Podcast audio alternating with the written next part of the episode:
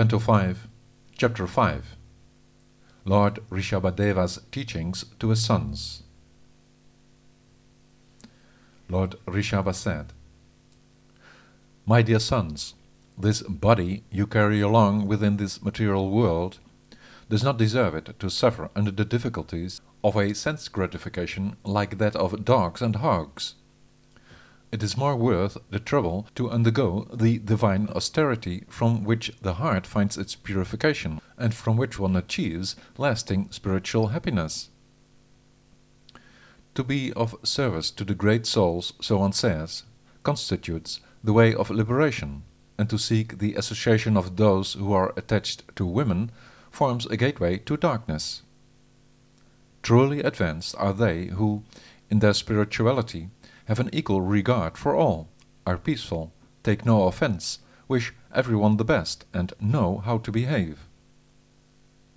They who are eager to live in a loving relationship with me are not attached to people who are motivated only for the physical aspect of life, consisting of a home, spouse, children, wealth, friends, and making money they engage in worldly matters only according to necessity.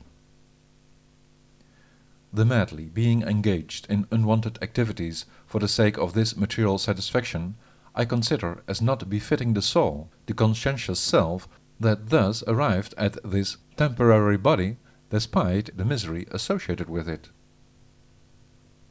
As long as one does not want to know about the reality of the soul, there will be misery because of ignorance. As long as one is of fruitful activities, there will be the mind ruled by karma that will bind one to this material body. As long as unto me, Vasudeva, there is no love, a soul, that way being ruled by ignorance, will have a mind led by fruitful activities and will thus not be free from the miseries of the body it is identified with. When one even properly educated, does not see how useless the endeavor of gratifying the senses in an unregulated manner is, one will, not thinking properly about one's self-interest, very soon be crazy about it, and as a fool find nothing but material miseries in a homely existence ruled by sexual intercourse. Because of the sexual attraction between man and woman, their hearts are tied together, and therefrom they call for a home, a territory, children, wealth, and relatives. This now is the illusion of the living being known as I and mine. The moment the tight mental knot in the heart is slackened of such a person bound by the consequences of his karma, the conditioned soul turns away from this false conception of us and then, forsaking that cause of egoism, being liberated returns to the transcendental world. With the help of one's intelligence, one can give up the false identification with the material world, the cause of material bondage. That is achieved by following a spiritually advanced person, a guru, as also by devotional service unto me, by not desiring, by exercising tolerance with the dual world, and by inquiries, by realizing the truth of the miseries of the living beings everywhere, by practicing austerities and penances, and by giving up on sensual pleasures, by working for me, listening to stories about me, as also by always keeping company with devoted souls, by singing about my qualities, by freedom from enmity, by being equal to all, by subduing one's emotions, O sons, by trying to forsake the identification with one's home and body, by studying yoga literatures, by living alone, by entirely controlling the breath, the senses and the mind, by developing faith, by continually observing celibacy, by constant vigilance, by restraint of speech, by thinking of me, seeing me everywhere, by developing knowledge and through wisdom in being illumined by the practice of yoga, and by being endowed with determination, enthusiasm and goodness.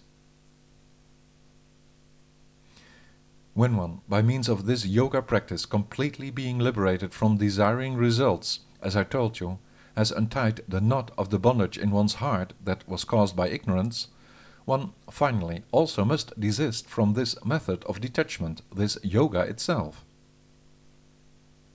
The king or guru, who, desiring my abode, thinks that reaching me is the goal of life, should, in this manner, relating to his sons or disciples, be of instruction and tell them not to engage in fruitful actions. He should not be angry with them when they, because of lacking in spiritual knowledge, wish to be so engaged. What can one achieve spiritually when one engages someone else in karmic activities? Such a king or guru factually would cause these souls whose vision is clouded by material motives to fall down in the pit of falsehood. People who, obsessed in their desire for material goods, have lost sight of their real welfare, live with their efforts for the sake of temporary happiness in enmity with each other and run, foolish as they are, without having a clue into all kinds of trouble. Which man of learning and mercy, well versed in spiritual knowledge, would, facing someone with such a bad intelligence, engage him further in that ignorance? That would be like leading a blind man on the wrong path. Someone not capable of delivering those depending on him from the repetition of birth and death must not evolve into a father, a mother, a spouse, a spiritual teacher, or a worshipable Godhead. I, who am inconceivable in this transcendental embodiment, have a heart of pure goodness filled with Dharma, devotional service.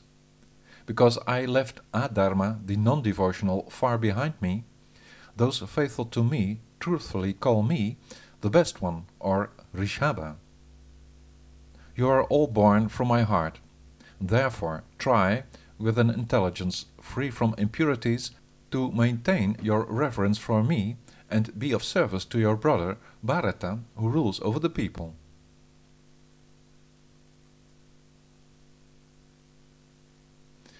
Among the manifested forms of existence, the living ones are superior to the ones without life, and among them the ones who move around are far superior to the plants. Of those, the ones who developed intelligence are better, and the best ones among them are the human beings. The spiritual beings, the meditators of Shiva, are the better ones among the humans, and the singers of heaven, the Gandharvas, are superior to them again. Next, one finds the perfected souls, the Siddhas, above whom the superhuman beings, the Kinnaras, are situated. The unenlightened souls, the Asuras, who can master the ones aforementioned, are dominated by the gods, led by Indra, and above them the sons of Brahma, like Daksha, are situated.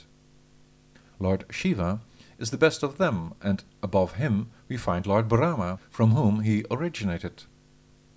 He, in his turn, is a devotee of mine, I, Vishnu, the god of the gods of spiritual rebirth, the Brahmins. No other entity compares to the Brahmins. To my knowledge, O scholars, there is no one superior to them.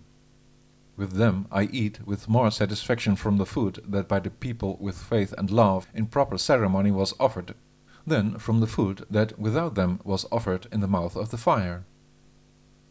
It are the Brahmins who maintain my eternal and shining body in the form of the Vedas in this world. In them one finds the qualities of supreme goodness and purification, control over the mind, control over the senses, truthfulness, mercy, penance, tolerance and understanding derived from experience. They, who perform their devotional service without claiming worldly possessions, desire nothing but me, the one of unlimited prowess who, higher than the highest, is capable of redemption and bestowing all the heavenly happiness.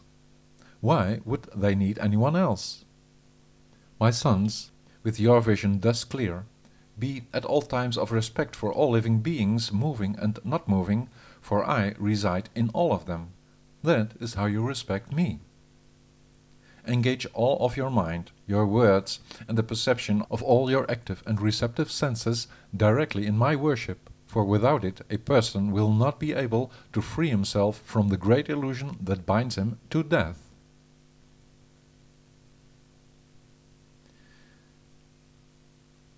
Sri Shuka said, After, for the sake of mankind, personally, thus having instructed his sons, in spite of their high spiritual standard of living, the great personality, the well-wisher and supreme lord of all who was celebrated as the best one or Rishabha, placed Bharata, the eldest of his hundred sons, a topmost devotee and follower of the divine order, on the throne to rule the planet.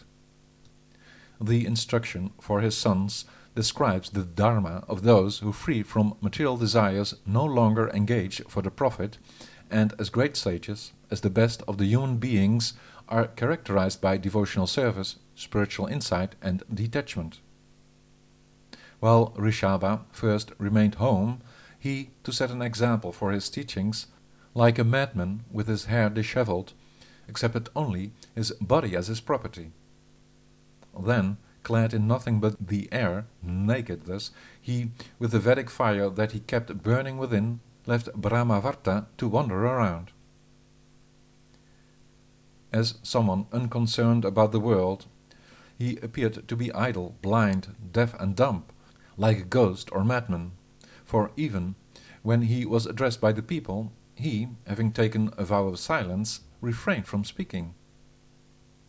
Passing through cities, villages, mines, lands, gardens and communities situated in valleys, through military encampments, cowsheds, farms, resting places for pilgrims, hills, forests, hermitages, and so on, he was here and there surrounded by bad people like there were flies, and was, just like an elephant appearing from the forest, beaten away and threatened, urinated and spit upon, pelted with stones, stool and dirt, farted at and abused.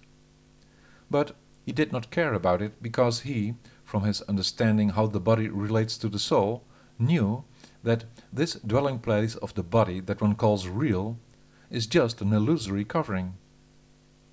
In negation of the I and mine, he rather remained situated in his personal glory as he wandered the earth unperturbed and alone. With his most delicate hands, feet, chest, long arms, shoulders, neck and face, etc., with the lovely nature of his well-proportioned limbs, his natural smile, beautiful lotus petal-like graceful mouth, the marvel of his reddish widespread eyes, and the great beauty of his forehead, ears, neckline, nose and expressive lip, because of which his face was like a festival to all household women in whose hearts he everywhere would have aroused Cupid, he, with his great abundance of curly brown hair, which was matted, dirty and neglected, made his body appear as of someone haunted by a ghost. When he, the Supreme Lord, noticed that the people directly opposed this yoga practice, he, as a countermeasure, resorted to the abominable behavior of lying down as a python, smearing his body with the food he chewed and the drink he drank, while rolling himself in the stool and urine that he passed. The wind, perfumed by the fragrance of his stool, made the countryside smell pleasantly for ten yojanas around. With his actions of moving, standing, sitting and lying down with the cows, the crows and the deer, he, exactly like the cows, the crows and deer do, ate, drank and passed urine. Thus practicing the various ways of mystical yoga, Rishabha, the Supreme Lord, the Master of Enlightenment, incessantly enjoyed the Supreme in great bliss. He experienced the symptoms of loving emotions unto Vasudeva, the Supreme Personality of Godhead, who is situated in the heart of all living beings, and achieved by his fundamental indifference the complete perfection in the Supreme Self. But, O King Parikshit, the fullness of the mystical powers of yoga he thus accidentally achieved, like traveling through the air, moving with lightning speed, the ability to stay unseen, the ability to enter the bodies of others, the power to see without difficulty things from afar, and other perfections, he could never fully accept in his heart.